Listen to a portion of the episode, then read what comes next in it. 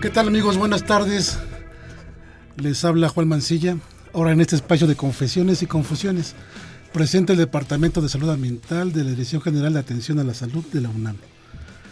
Pues hoy nos toca platicar un tema muy interesante. Estamos aquí en compañía de la, de la médico veterinario Carla Rocío Carrillo Luna, quien nos acompaña hoy y es... Ella trabaja en, en clínica de pequeñas especies y bueno, traemos para ustedes una información que además de la clínica, cosas nuevas que estamos, que estamos viviendo con estos cambios modernos en, en cuanto a la convivencia con las mascotas. Carla, buenas tardes.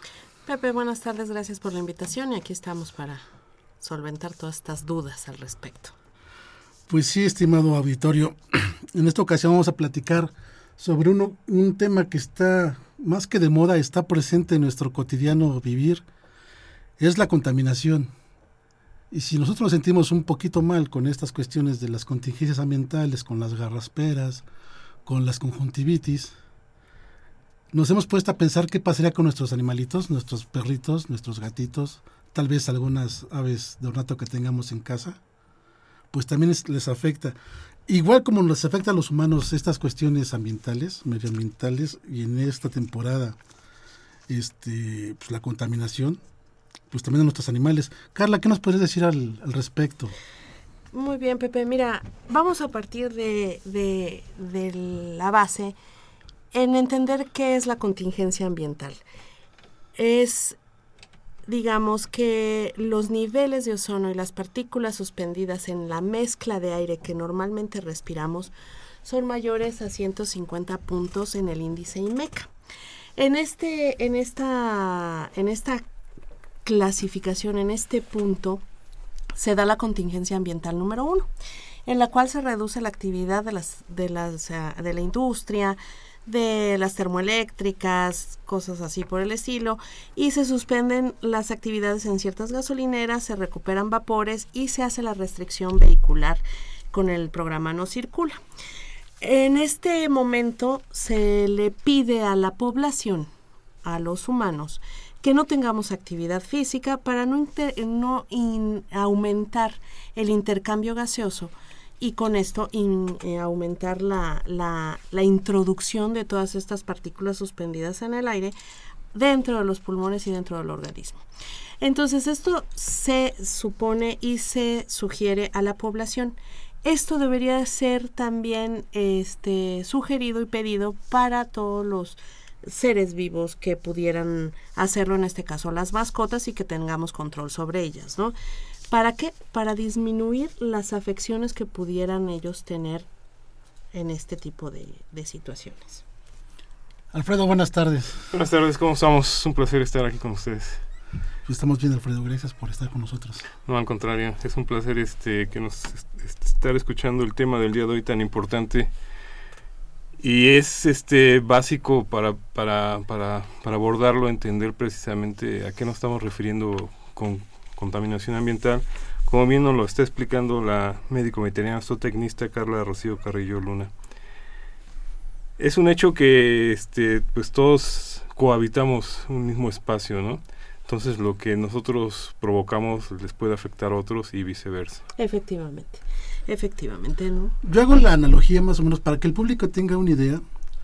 Imaginemos una pecera, bueno, veamos una pecera que podamos tener en casa.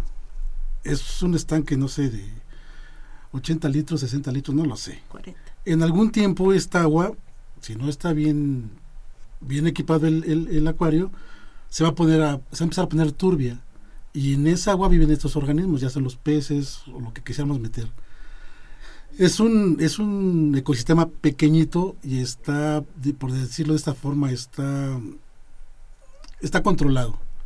Esto que pasa en una pecera nos pasa a todos, todos estamos cohabitando en este planeta donde también estamos produciendo desechos que también nos van a llegar, nos van a llevar a, contaminación atmosférica, no tanto de, de, gases como los que emiten las industrias o los autos, pero a lo mejor sí de metano. Se dice por ahí que que las vacas, las vacas son las, la las gran productoras de, de, metano en el planeta. Más allá de los vehículos automotores y de la combustión de, de, de combustibles fósiles, valga la redundancia, las vacas producen una cantidad de metano eh, impresionante. Eso, solamente con el erupto y bueno, con las flatulencias, ¿no?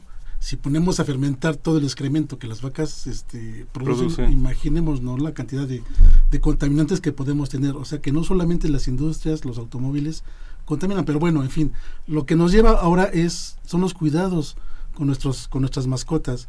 Y nos platicaba ahorita Carla que que si en estas épocas de, bueno, por fortuna para muchos, ya se terminó el, el no circula reforzado, ya venimos otra vez a la, a la normalidad, por decirlo así, en este sentido.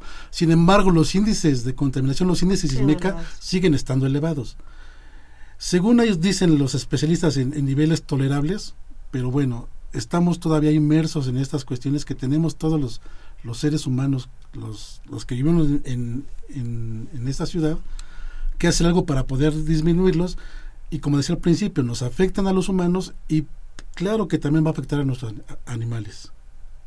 Simplemente ayer, ¿no? Se fue el primer día, por decirlo así, libre y fue un caos total el tráfico en toda la ciudad. Exactamente, un caos vial y, y, finalmente lo que a nosotros nos toca en este sentido, en el tema que, que estamos tocando, es lo que decía Pepe, ¿no? El sistema que tenemos nosotros, veamos nuestra ciudad como ese pequeño sistema, como ese pequeño estanque que, que describía Pepe ahorita. Eh, nuestra ciudad tiende a acumularse por la orografía, por la topografía de, de, nuestra ciudad, tiende a acumularse en época de calor. Todos los, los, los este, las partículas suspendidas y el ozono principalmente producen la contaminación. Este, este sistema se puede renovar gracias al viento, gracias a las lluvias, tal, y, y, podemos tener un aire un poquito más respirable. Pero lo común es que tengamos esta, estos grados de contaminación. Y esto va a afectar directamente a las mascotas en lo que, en lo que yo les puedo hablar, en perros y gatos, principalmente los efectos que tenemos que eh, vamos a ver que nuestros perros, nuestros gatos van a tener irritación de las vías respiratorias altas, eh, vamos a tener inflamación de las vías respiratorias altas y vamos a tener rinitis, que es la inflamación de la mucosa este, de la nariz, la traqueitis, la conjuntivitis, vamos a tener incluso aumento en las secreciones oftálmicas o, o de tracto respiratorio. ¿Cómo lo evidenciamos a través de un moco, de una secreción? Muchas veces es transparente y uno y, los propietarios dicen bueno tiene una secreción transparente tiene mucho calor y está este eh, compensando así no no no es esto es, es, es una respuesta del organismo en muchas otras ocasiones este moco tiende a ser este pues ya con una coloración tipo infección amarillo verdoso. Lo mismo las secreciones oftálmicas que se conocen vulgarmente o comúnmente como, como lagañas, ¿no?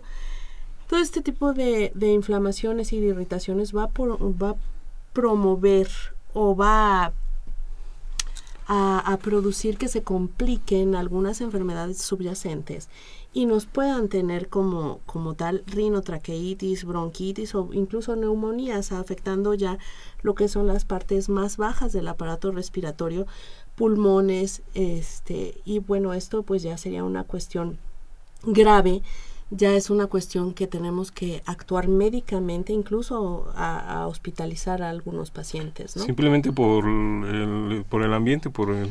El ambiente, el ambiente, lo que respiran las mascotas, predispone o coadyuva a una enfermedad subyacente. Si el, si el perro ya venía con un, con un problema de traqueitis, eh, no sé, bacteriana, se, con, se conjunta con el ambiente en mala calidad y se complica y esa traqueitis no se queda localizada, sino que migra hacia las partes más, más bajas del, del aparato respiratorio y se pueden complicar, ¿no? Por esa cuestión, como platica Carla, por anatomía, no todos los perros son susceptibles, o más bien, todos los perros son susceptibles de padecer estas enfermedades. Pero hay algunos que por sus características de raza tienen los tractos más cortos y son se les podría presentar más, es más evidente que, que, un perro, por ejemplo, un, uno de estos perros chatos, un boxer o un, bulldog, Exactamente. presentarían estos síntomas más fácilmente que a lo mejor un galgo que un este un coli por ejemplo exactamente vamos a partir de la cuestión anatómica la, la nariz como tal nosotros nos podemos imaginar la, la cara de un perro este su, su hocico y termina en la nariz, ¿no? Tenemos, por ejemplo, un labrador, ¿no? Lo, imaginémoslo en, en, nuestra mente. esa, ese, esa porción es de, de, de, su nariz entre los ojos y, propiamente lo que es la trufa de la nariz es lo que conocemos como los serpentines del este, ¿cómo se llama? del aparato respiratorio. Estos serpentines van a tener la cualidad o la capacidad de atrapar a través de las mucosas y de las vellosidades eh, partículas sólidas, de calentar el aire y de filtrar el aire. Entre más área tengamos haciendo este trabajo, vamos a tener menos entrada de microorganismos y menos entrada de partículas que puedan afectar a los animales. Existen una, una, una, predisposición por raza o por anatomía, más que por raza, por anatomía. Se conoce como braquicéfalos a todos aquellos este, eh, perros y gatos que son chatos, que su nariz, su puente nasal es muy corto y vamos a tener muy poco espacio y muy poca área donde atraer esas partículas y filtrar el aire. En el caso de los bulldogs inglés, bulldog francés, pug, shih tzu, lhasa apso, todos estos chatitos, este, los boxer eh, presentan este tipo de, de, afecciones o de predisposición a sufrir estas afecciones. En el caso de los gatos, bueno, pues los persas, los himalayos, que también son gatos verdaderamente chatos, ¿no? Y en cuanto a esto hablamos nada más del, de la parte anatómica de la nariz. Ya nos platicabas que la nariz sirve para, bueno, entre otras cosas, filtrar partículas y calentar el aire que va hacia los pulmones para que no llegue o muy frío o muy, caliente, y afecte a los pulmones. Exactamente. Pero ¿y la tráquea? Es lo mismo. Los perros, este, como tú sabes también, eh, eliminan el calor a través del jadeo. Eh, en una tarde soleada de abril, una cosa así, tenemos una temperatura a lo mejor promedio en la Ciudad de México 20 grados. Y si el perro está en el sol está jadeando porque necesita equilibrar su temperatura. A la hora de estar jadeando, el perro está con la boca abierta, no está entrando el aire por donde debe de entrar, que es anatómicamente lo normal es la nariz entonces el aire está entrando y saliendo, haciendo el intercambio a través del jadeo por la cavidad oral. Esa cavidad oral no está preparada para retener esos microorganismos, esas partículas, tal. Entonces, se provoca una irritación de la tráquea. Entonces vamos a empezar con el a ver que nuestro perro o nuestro gato va a empezar a tener tos, una tos seca, irritativa, que no produce nada. Entonces, ¿por qué se enferma el perro si en la tarde estaba bien, en la mañana estaba bien? Lo que pasa es que toda, todo ese intercambio de aire caliente y sucio va a irritar las vías respiratorias, ¿no? Que en este sentido, a mí me, luego, luego, me remite a ciertas razas, como, como los ponían hace rato, en la que los dueños, para ellos es normal este jadeo eh, por el tipo de, de, mascota que tienen. De pronto es normal el que los perros jadeen, ¿por qué? Porque es un medio de, transmisión de calor. Los perros no sudan igual que el humano a través de la piel los perros transmiten o ceden calor al ambiente y disminuyen su temperatura corporal a través del jadeo, a través de, la exposición de las orejas a, la temperatura y la transpiración en los cojinetes plantares, tanto de miembros anteriores como de miembros posteriores. Entonces, eso es normal, es fisiológico. Lo que no es normal ni fisiológico es que el perro esté en un ambiente o el gato esté en un ambiente en el cual el aire que va a estar intercambiando este sucio, este mal, este eh, mm, contaminado, porque eso es lo que le va a causar la irritación. No tanto la acción del jadeo. La acción del jadeo es normal y es fisiológica, perdón. Pero lo que está entrando sin filtrarse, eso es lo que les, les daña en un momento dado, ¿no? O sea, para tener más o menos una comparación, aquellas personas que han corrido y que corren en esas épocas, que siempre han sido deportistas, cuando se cansan, pues empiezan a respirar por la, por la boca, ¿no? Exactamente. Y al final del ejercicio a lo mejor empiezan a estirar esta garraspera. Exactamente. Y es lo que estaría pasando también con, con, el, perro. Cuando salimos a con el perrito. Así me siento yo de mal, el perrito va a estar exactamente igual, ¿no? Sí, Y, e incluso podríamos considerar que, que pudiera estar un poquito peor que en lo que el corredor humano, ¿no? Porque consideremos que los perros, su aparato olfatorio, su nariz, su, su sistema respiratorio es un poquito más fino, más delicado. Tienen, tienen una capacidad olfatoria cientos de veces mayor a la, a la, a la del humano y esto viene de la mano con la sensibilidad que ellos tienen para percibir y oler y todo esto. Entonces, si ese, ese aparato fino, delicado, lo exponemos a un medio agresivo, va a tener más posibilidades de dañarse, ¿no? Entonces, por ejemplo, si hay fases de contingencia o la contaminación está muy alta, ¿no es recomendable salir con el perro a, pasearlo? O, o, puede uno pasearlo pero no agitarlo, no correrlo? Es, es tomar las mismas precauciones que para nosotros, ¿no? Si hay fase de contingencia uno o dos, tú lo que tienes que hacer es, uno, guardarte en tu casa, no hacer ejercicio. Es lo mismo que tienes que hacer con tu perro. No seas imprudente y ni salgas a, a pasear a tu perro a las 2 de la tarde con contingencia y en el eje vial, ¿no? No es como lo más recomendado. Lo más recomendado es que si, si tienes la necesidad de pasearlo, dale una vueltita, este, que no sean horarios en los cuales puede haber más carga de, contaminantes. Eh, procura que sea tal vez en la mañana o en la noche, donde, donde las, las emisiones no están tan concentradas y que puedas tú procurarle a tu perro un ambiente más sano, ¿no? Hablamos ahorita solamente de contaminación ambiental. Sí. Porque es el tema que nos trae ahorita a la mesa y lo que estamos viviendo en nuestra ciudad en estos días.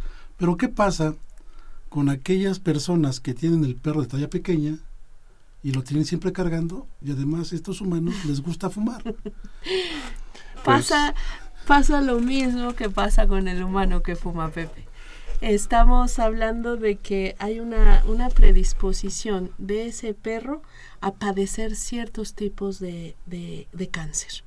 Y es, es muy importante. El humo de cigarro afecta a todos. A todos. Hablamos de perros. Pájaros. ¿Qué, es lo más, lo más común que tengan ahorita? Está muy de moda que tengan sus perritos chihuahueños. Sí. O de bolsillo, justamente de bolsillo, que los de bolsita. bolsita. Sí, claro. Pero también hay gente que fuma junto a sus canarios, junto a sus pericos, y también estamos causando una afección en vías respiratorias. Claro. Aunado a la contaminación que tenemos ahorita en los ambientes, ¿no? Claro. Claro, claro que sí. Está, está comprobado que, bueno, la mascota viene a ser un fumador pasivo. Y, y, no nada más un fumador pasivo como sería en el caso del humano que, que del nene o del hijo que está al lado de la madre que está fumándose media cajetilla al día, ¿no? El niño no se lame. El niño no se acicala. Exacto, el humo del cigarro queda impregnado en el pelo. El humo, más que el humo, Pepe, las, los, las, los componentes de la combustión, los residuos, más que componentes, los residuos de la combustión del tabaco, que son la nicotina, el alquitrán y no sé cuántos más, este, se depositan mecánicamente, físicamente sobre el pelo de las mascotas. Y las mascotas se lamen para, para limpiarse, los gatos se acicalan y está comprobado que, que en la mayoría de, de, los casos que se asocia un cáncer en una mascota con, un, con una persona fumadora, hay este, ciertos tipos de cánceres en específico. Si me permites, son en gatos el linfoma, en perros el cáncer nasal, el pulmonar, muy, muy este, alta incidencia en el melanoma bucal en el perro. ¿Por qué? Porque esos, esos este, componentes eh, de la combustión que se depositan en el pelaje, el perro los lame y a dónde se van directamente a la mucosa oral. Esa mucosa oral es más sensible que la piel en sí o que el pelo entonces se absorbe por ahí. Y las células obviamente tienden a degradarse, a, cambiar su fisiología y su, este, su, su morfología, volviéndose patológicas en un cáncer. ¿no? El melanoma bucal tiende a ser eh, muy similar en cuanto a agresividad al melanoma de piel en el humano. Los perros padecen una enfermedad, un perro se asocia con un, con un fumador y padecen la EPOC. ¿Qué es el EPOC? La enfermedad pulmonar obstructiva, crónica. Y son perros que vas a tener todo el tiempo con tos, que vas a tener con disnea, que vas a tener con bronquitis, que vas a tener con enfisema. Y caramba, ¿qué le pasa a mi perro? La gente se pregunta, pero vienen a preguntártelo fumándose dos cigarros mientras das la consulta. Entonces, pues es lo mismo que nos pasa a nosotros, ¿no? Digo, yo me imagino esa situación, el, el fumador termina su cigarro y continúa, mientras como tú lo indicas, si el perro o el gato se están lamiendo, continúan este, absorbiendo todos estos tóxicos, todos estos Exactamente. Este, no sé si ustedes se han fijado en estos salones de fumadores que hay en los aeropuertos o en los en los hoteles ahora que hay este secciones fumadoras y secciones no, no fumadoras. En las que se permite el, el fumar en estos lugares eh, si ustedes se, dan cuenta y perciben las paredes de estos lugares cerrados están manchadas de amarillo, esa no es otra cosa más que la nicotina del alquitrán. De esa misma manera que se mancha una, una pared, una pintura, un mosaico de un revestimiento de una construcción, de esa misma manera se, se, se depositan sobre la piel o sobre los pelajes de, de nuestras mascotas los, este, los residuos de la combustión del, del tabaco y lo que sucede en este caso es que ellos lo absorben vía oral.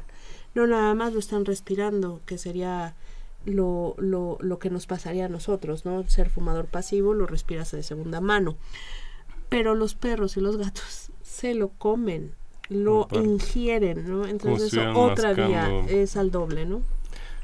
Vamos a ir a una breve pausa regresamos con ustedes aquí a Confesiones y Confusiones. Les recordamos, pueden comunicarse al 5536 8989 o vía Twitter en arroba confesiones-ru. Regresamos.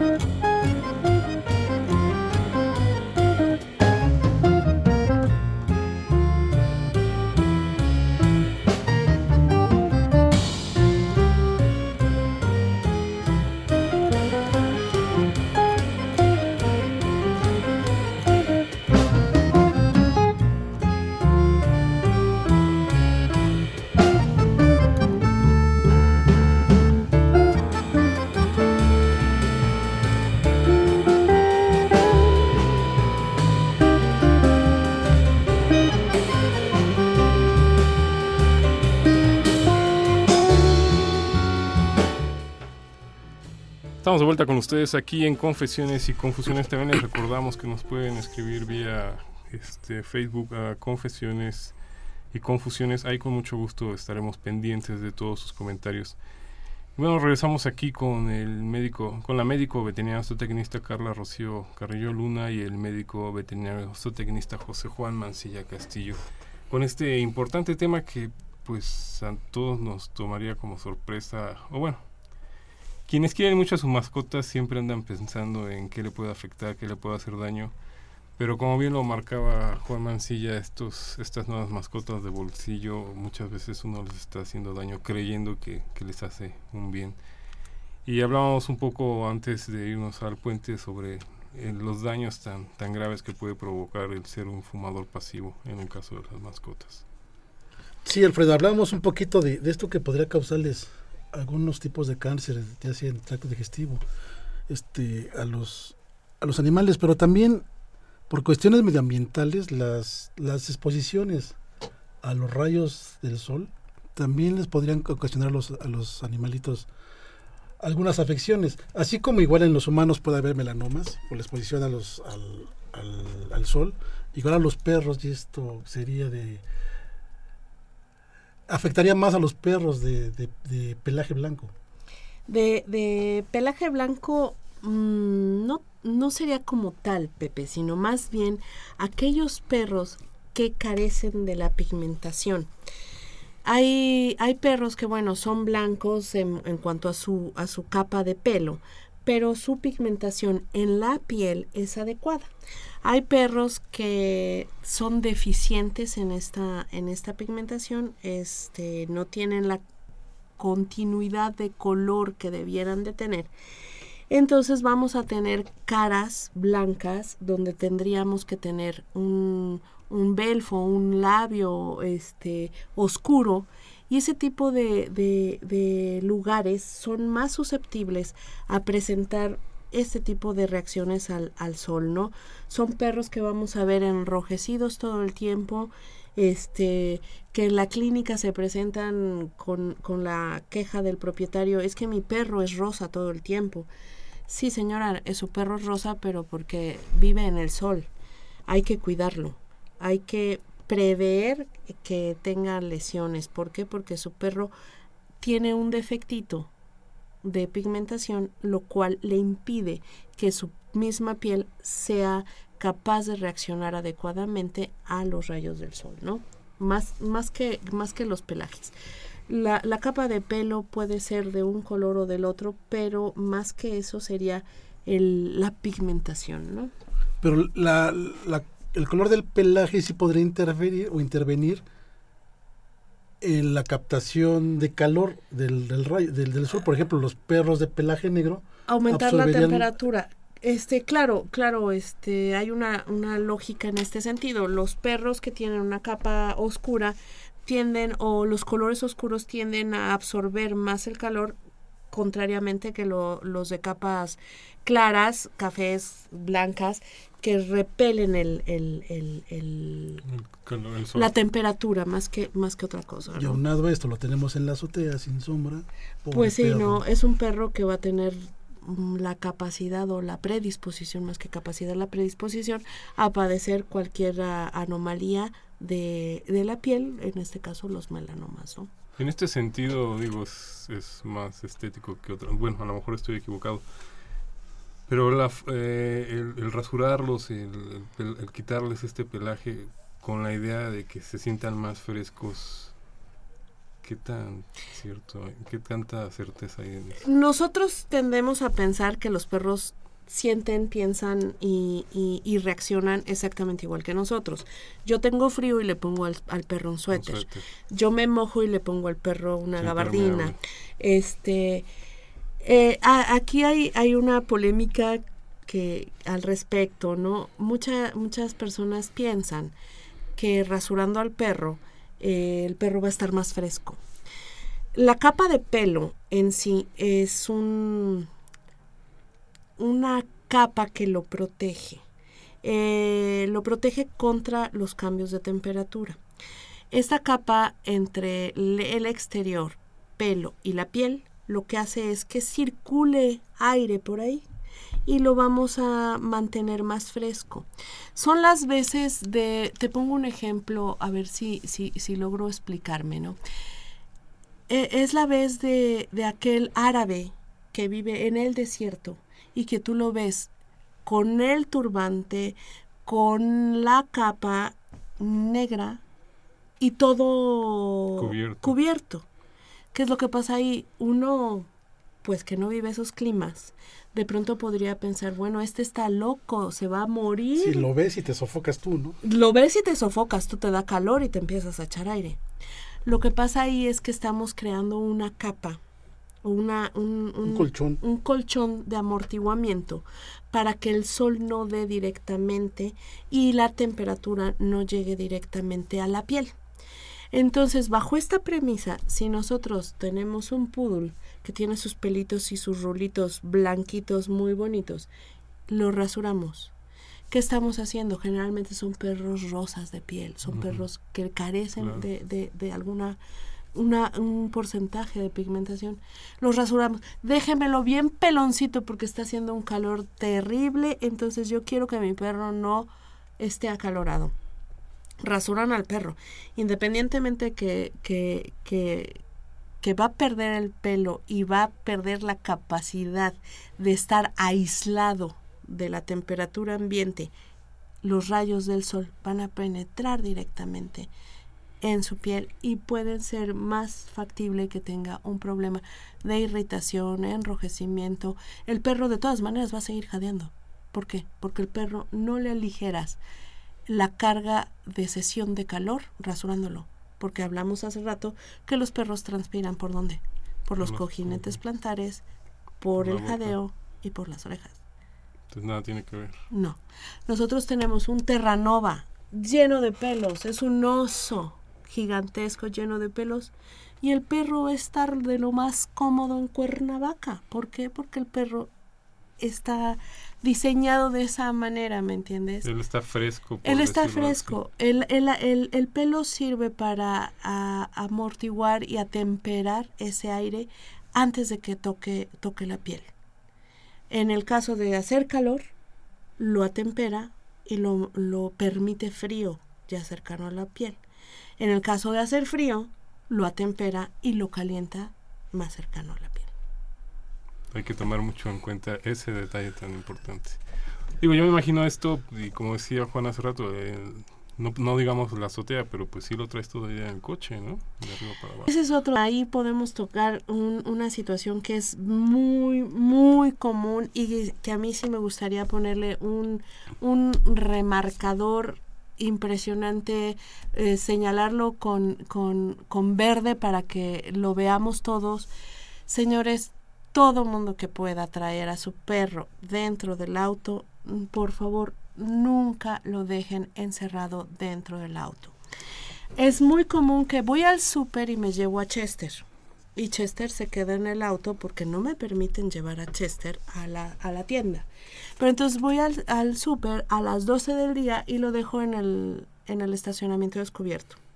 Le da el sol. Un auto con las ventanillas cerradas mm, sube la temperatura alrededor de 40-45 grados centígrados en calor seco. Esa deshidratación, o ese calor, perdón, le provoca al perro una deshidratación exagerada y puede entrar en un problema de insolación. La insolación, pues obviamente tiene varios signos. El primero es la deshidratación. Al no haber deshidratación y seguir el aumento de temperatura, nosotros lo que hacemos, lo que provocamos es un fallo en el sistema nervioso central de la termorregulación. Ese fallo va a impedir que el perro sea capaz de regular esa temperatura. Va a seguir jadeando. El jadeo, además de, permitir el cambio de temperatura, permite la cesión o la pérdida de, de agua, electrolitos. Entonces el perro va a seguir jadeando, se va a deshidratar. Ese fallo en el centro termorregulador va a provocar la incapacidad de, regular la temperatura. Sigue aumentando la temperatura externa, aumenta la temperatura corporal y en ese momento tenemos que el perro puede llegarse a chocar. En ese momento hay pérdida de la conciencia, entran en un estado de shock, entran en un estado comatoso y muy probablemente si la señora no regresa de comprar la leche y los huevos oportunamente, el perro lo encuentre muerto. En un periodo muy, muy rápido. Entonces sí, hacerla muy puntual la recomendación a las personas que les guste pasear con su perro en el auto no lo dejen dentro, bájenlo con ustedes, ¿no? Y si no lo pueden bajar a donde van, no lo lleven, déjenlo en casa, ¿no? Por, salud y por cuidado del propio animal. por seguridad, o sea, por la vida del animal, Del porque animal, en verdad se pueden morir dentro de un auto, ¿no? El proceso de insolación es muy, muy severo, es muy rápido y muy fuerte. Caray, hemos hablado en, en poco tiempo de muchos, de muchos temas que en los mismos temas nos van dando, dando tips para aquellas personas que tienen la intención de tener un perro nuevo o de tener una mascota, pues tomar en cuenta muchas cosas, el tipo de cabeza, el tipo de pelaje, si es corto, si es largo, el color, etcétera, ¿no? Ujú. O sea que Algo que, que se me quedó en el tintero, Pepe, si me permites, en el sentido de, de en, en el tema del tabaco. Eh, hablábamos con la contaminación ambiental que quienes lo sufren más son los braquicéfalos, los perros de, de, de cara chata. En el tema de, de, de los fumadores pasivos, de los, de los perros que conviven con fumadores, quienes lo sufren más, contrariamente a lo de la contaminación, son los perros de hocicos largos. ¿Por qué? Porque hablamos de que esa superficie es mayor para absorber y para retener. Entonces yo tengo un, un dólico cefálico, digamos, un galgo, de esos perros que tienen las Muy narices muy puntiagudas, los labradores que tienen un hocico pronunciado, los pastores alemán incluso, tienen un área de absorción mucho más, más grande y un área de, de acumulación mucho más grande todavía. Entonces, en este caso, quienes sufren, los, las razas que sufren más ese tipo de intoxicación por este, inhalación de, de combustión de tabaco, pues son esas razas que tienen los hocicos más alargados, ¿no? Y, y contrariamente a los que, los que teníamos por ahí, ¿no?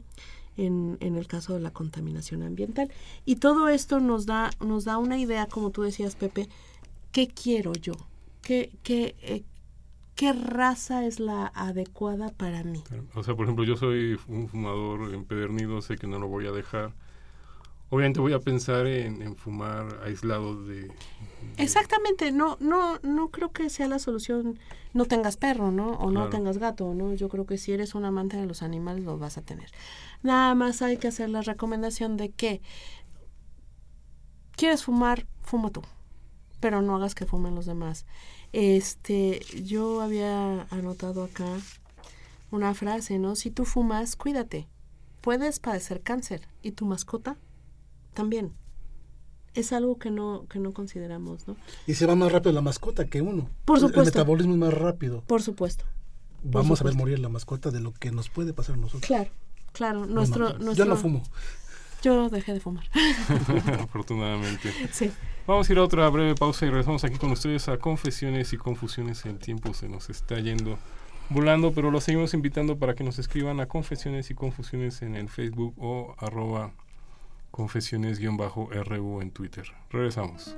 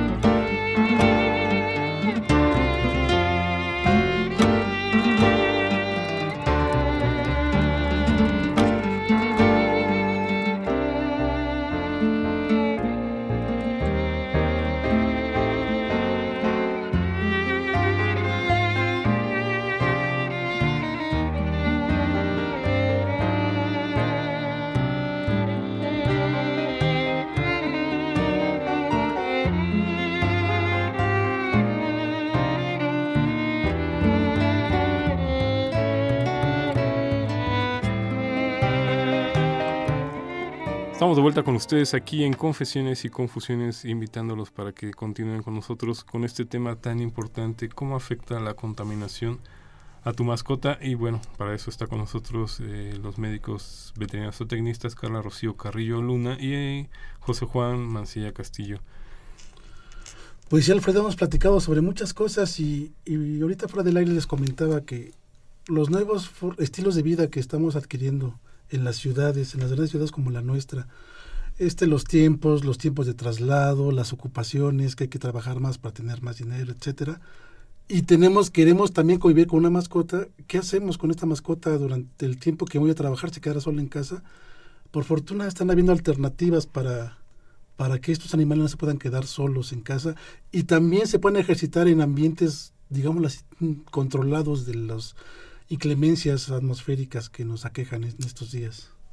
Exactamente, precisamente eh, el lugar donde laboro actualmente maneja este concepto de, de, opción para los propietarios. Lo que nosotros pretendemos es brindarle a la gente que está consciente de que, de que su perro o su mascota es parte de la familia y como parte de la familia se le debe dar cuidados y atenciones, no nada más tenerlo guardado en un azoteo o tenerlo ahí encerrado en un departamento aventadito exactamente entonces estamos creando esa conciencia de que de que el perro uno el perro es un animal de, de manada es un animal social entonces los perros que no toleran la la compañía de otros perros tienen un problema de psicología, un problema de etología, ¿no? Es un perro que a lo mejor no se improntó, no se socializó adecuadamente y oportunamente. Entonces, lo que, lo que nosotros le, le, brindamos a los propietarios es un lugar donde su perro pueda socializar, donde su perro pueda tener este, una actividad eh, como decía Pepe, en un ambiente controlado. Eh, las actividades se van, se van modificando de acuerdo a las este, condiciones que tenemos en, en la Ciudad de México. Nosotros normalmente recibimos a los perros en un, en un rubro, en un concepto que se llama guardería. Entonces, el, el, propietario viene a trabajar, se trae a, a, su mascota, viene, nos la deja y nosotros nos hacemos cargo de él en un horario diurno y él viene y la recoge después. Las actividades que realizamos, ¿qué son? Eh, paseos al aire libre cuando el, el tiempo y el, las condiciones del clima lo permiten, las condiciones ambientales lo permiten. Si esto no es posible, nosotros hacemos ejercicio con los perros dentro de, de, nuestro local.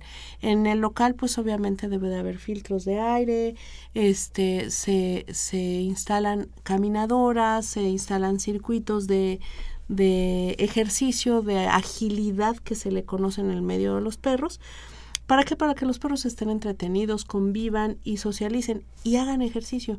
En el caso de, de, haber contaminación ambiental y, y, la contingencia, nosotros procuramos que este ejercicio o esta actividad sea dentro de, bajo techo, ¿no? ¿Por qué? Porque así nosotros eh, reducimos la posibilidad de que ellos este, estén sufriendo todo lo que venimos platicando, ¿no? Desde el principio del programa. De hecho, en otros programas ya habíamos comentado este tema de del estrés que puede vivir un perro por vivir confinado, por la soledad, por quedarse, que todo el mundo se, se va y ellos se quedan porque a mí me dejan. Exactamente. Y por otro lado me viene a la mente esta imagen de, de los paseadores de perros, ¿no? Que traen como 20 perros todos enredados y medio los amarran ahí en lo que contesto mi celular y Sí, bueno, los, los walkers, los paseadores, bueno, pues también es un, un, una posibilidad, una opción para los, los propietarios que tengan una mascota. Es correcto eh, pueden traer, eh, no sé, 10, 15 perros y, y, si saben manejar a estos animales y si los perros están bien improntados y bien relacionados entre ellos en su jerarquización, no van a tener ningún inconveniente, o sea, es, es, es aceptable, ¿no? Hay que ver a quién le dejamos nuestro perro, también es como las escuelas para los chicos. Entonces hay que, hay que pedir referencias, hay que investigar y, y todos podemos ser buenos y todos podemos ser este, eficientes, ¿no? No tenemos inconveniente al respecto. Entonces, en tu experiencia, los perros que son sociables en, manada, así como con los paseadores o los que llegan a tu local, no sé, no sé cómo decirlo, son más felices, entre comillas, que un perro que no tiene estas posibilidades, que lo tengo en casa, que solamente convive con seres humanos. Exacto. E, efectivamente, eh, como te decía, el perro es un animal que por naturaleza vive en manada y jerarquiza. Eh, no, se, no se les quita lo, lo, lo primitivo del lobo, ¿no? tienden a tener un alfa, tienden a tener un omega, hay, hay, hay hembras, hay machos y, van a, socializar de esa manera. Y sí, sí son perros felices, son perros más estables, son perros en los cuales se, se, se reduce diametralmente y evidentemente el, el estrés, la angustia por separación que se denomina así en la etología de los perros. Les voy a platicar eh, un caso que tenemos ahorita ahí en, el, en, en la tienda. Es un perro recién este, sacado de las, de las calles. Es un, es un criollo de raza, mm, de tamaño, perdón, mediano grande. Él llegó con nosotros en un estado de angustia de separación impresionante. El perro no toleraba una reja, el perro no toleraba una jaula, el perro no toleraba la presencia de otros perros. La presencia humana la, la sentía hostil y se amedrentaba. Eh, tiene tres semanas con nosotros, yendo diario a la guardería. Eh, el perro hoy lo ves, hoy lo despedimos, brincándole a su dueña eh, con la cola parada. Él hoy estuvo con cuatro o cinco perros jugando. Él ya tolera. O sea que si hay perros felices, sí, sí es el término, perros felices. Sí, hay, un, hay perros felices. Este, este chiquito llegó triste y tú le mirabas, eh, le observabas en la mirada al perro la tristeza, el, el, el desazón y el, este, la soledad, el, la tristeza en sí. Y ahora, hoy por hoy, lo ves y no es que me ponga yo melancólica y saque los violines. Soy muy objetiva y soy muy pragmática para muchas cosas. Pero este chiquito le ves otra cara.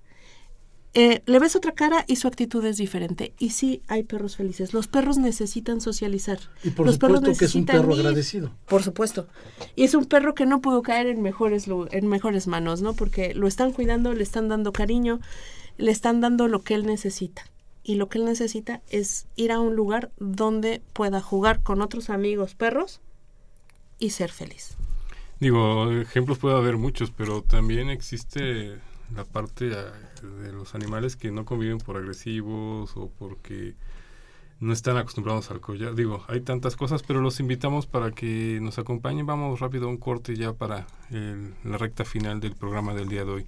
Estamos aquí en Confesiones y Confusiones.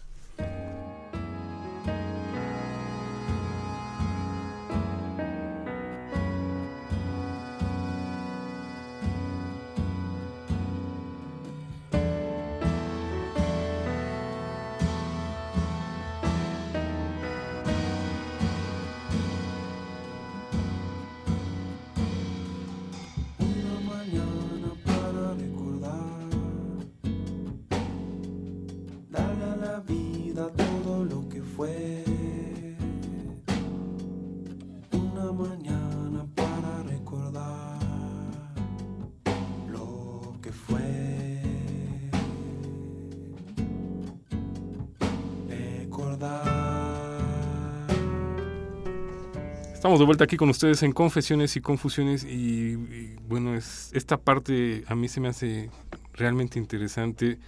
No sé si sea algo nuevo, para mí sí es realmente algo nuevo este tema de las guarderías, porque yo conocía lo de las pensiones o, el hospital, etcétera.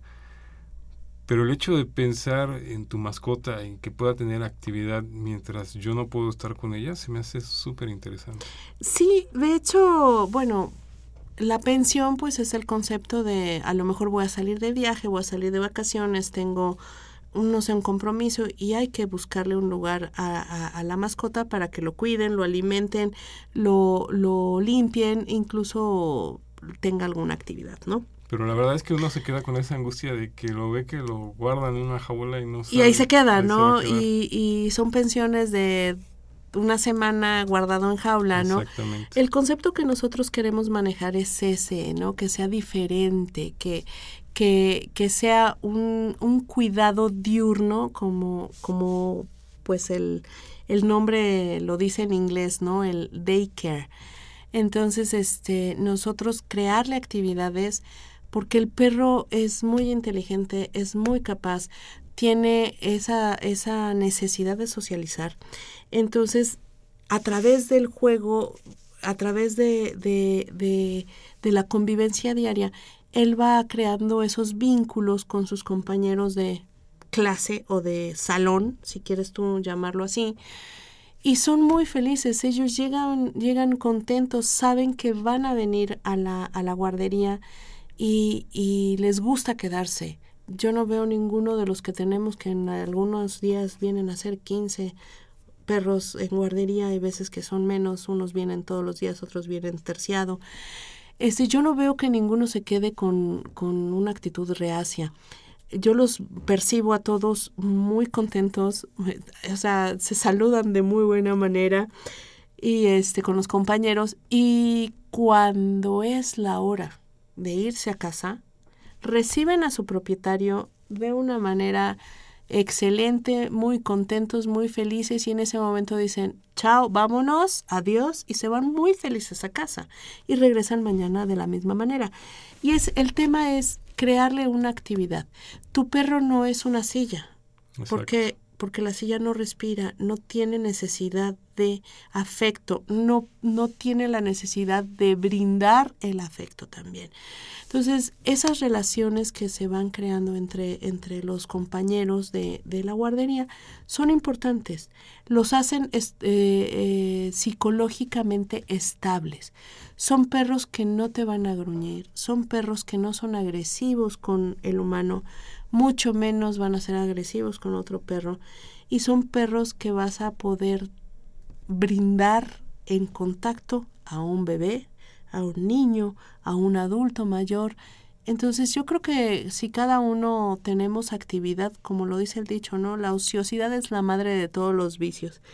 Entonces, este, este tipo de, de lugares como, como el de nosotros son la solución para muchos problemas de el perro se comió el sillón, el perro destrozó la cama, el perro atacó todos mis zapatos cuando yo me fui a trabajar. Se orinó por toda la casa. Exactamente. Entonces, yo creo que, que, que hay opciones, hay opciones para, para la gente que, que tenga la necesidad de, de, esta, de, esta, de solucionar estos problemas.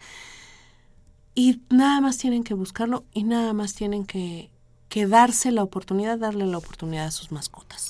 Importante, como lo, lo como bien lo marcas, eh, se rompe este círculo vicioso y se vuelve algo virtuoso, ¿no? Exactamente. Porque uno, cuando suceden este tipo de cuestiones, llega uno a casa abrumado de a ver ahora qué hizo el, el animal y, y, se va uno encima de él, ¿no? De, claro, de lo que, agresiva. o sea, no tienes tú la obligación de conocer de comportamiento canino o comportamiento felino, porque los gatos también son un tema. Este, no tienes obligación porque no eres un profesional de, entonces a lo mejor tu reprimenda o, tu, o tu primera reacción es obviamente negativa, me, dañaste, me causaste un problema, entonces pues hay un, hay un castigo, ¿no? Entonces, no tienes obligación de hacerlo, de saber hacerlo tú, entonces para eso hay profesionales, para eso hay gente que se dedica a, a los entrenamientos, a la conducta. ¿No? de los perros y a mejorarla y a, y, a, tranquilizarlos. En el sentido que tú me mencionabas hace un, momento, lo, lo, de la angustia de separación, de que tú te vas y el perro destroza, este, eh, eh, se, pone, se ponen mal porque se quedan solos. Nosotros en el spa manejamos lo que es la aromaterapia. Re, repito, hay, hay cosas que de pronto pueden ser como muy innovadoras y, y pueda uno pensar, no es cierto, eso no sirve. Claro que sirve, claro que, que, te cambia el humor, claro que te cambia el olfato, los perros perciben todo eso. Nosotros manejamos este tipo de, de, de tratamientos, por denominarlo de alguna manera, para inducir a los perros nuevos dentro de la manada, para empezar a modificar ese tipo de angustias de separación. No te preocupes, tú te vas a sentir bien, eh, tu dueño va a regresar, pero se lo vamos enseñando poco a poco al, al perro y nos vamos haciendo ayuda con este tipo de tratamientos alternativos. Increíble. Digo, uno que lo escucha, habría, como dicen, habría que verlo, pero, yo creo que sí es posible. Sí. Eh, nos planteabas desde un principio que tú en este caso estás con perros y gatos. ¿También aceptan gatos eh, para guardería o ese es otro tema? Eh, los gatos para guardería no funcionan de la misma manera porque tendríamos que tener una instalación completamente cerrada y adecuada para, para el cuidado y el control. Es otro comportamiento. El gato tiende a, a, ser más vertical, el perro es muy horizontal, ¿no? En cuanto a sus alcances de, lugar, ¿no? Entonces tendríamos que tener una, una instalación como más adecuada al respecto. Nosotros en, en el sentido de felinos lo que, lo que trabajamos más es el tema de las terapias de aromaterapia y el, el tema este del, del spa. Y eh, dentro del spa, bueno, pues son la estética, el que esté relajado, este tipo de cosas. ¿Para qué? Para que los gatos también se tranquilicen. tantito. Sí, sí, sí, sí. Híjoles, pues Carla Rocío Carrillo Luna, fue un placer para como siempre que nos hayas acompañado. Muchas gracias. pues, el tiempo, el tiempo nos, nos, nos ha ganado. Rápidamente algún lugar a donde puedan contactarte, buscarte, encontrarte, si alguien está interesado. Claro que sí, pueden contactarnos, eh, buscarnos como Spa Animals Fitness Center. Este lo pueden encontrar en, en, en, la, en la red. El correo electrónico es spa animals fitness centers fitness center perdón arroba gmail.com ahí bueno pues estamos a sus órdenes eh, yo como médico veterinario y tenemos ahí un equipo de, de, de apoyo en el área de comportamiento, de etología, de de adiestramiento en el, área de estética, todo lo que es el grooming de, de, los cachorros, de los perros. Tenemos gente capacitada y muy, muy este, adecuada. Y que le va a ayudar sobre todo a los dueños de las mascotas. Por supuesto. Generalmente somos los que tenemos eh, los errores o estas fallas para que la mascota se encuentre en buen estado. Eh, pues yo no lo veo como fallas, yo lo veo como, como que, como que son, eso es, es lo que debe ser es lo que debe de ser y, y gracias a ese, a ese deber ser ustedes requieren o recurren a nosotros y nosotros ahí tenemos que apoyarlos. Pues fue un placer que nos hayas acompañado esta tarde. Al contrario, un placer que nos hayan invitado y estamos para servirles cuando se ofrezca otra vez. Con mucho gusto venimos. Muy amable. Crescencio Suárez Blancas en los controles técnicos. Te agradecemos. Don Jesús Ruiz Montaño, como siempre, desde allá, desde el otro lado, escuchándonos. Le mandamos un saludo a todo el equipo de trabajo de Confesiones y Confusiones, el doctor Juan Mancilla Castillo, el licenciado Cuauhtémoc Solís Torres, el doctor Francisco Javier Estrafón Salazar, Gisela Itzel Hernández Fernández, Fernanda Martínez Rodríguez y muy especial al doctor Guillermo Carballido Cruz. Nos despedimos de ustedes de una emisión más de Confesiones y Confusiones, aunque la UNAM entra en periodo vacacional, eh, seguiremos transmitiendo programas en vivo. Nos escuchamos hasta la próxima de Confesiones y Confusiones.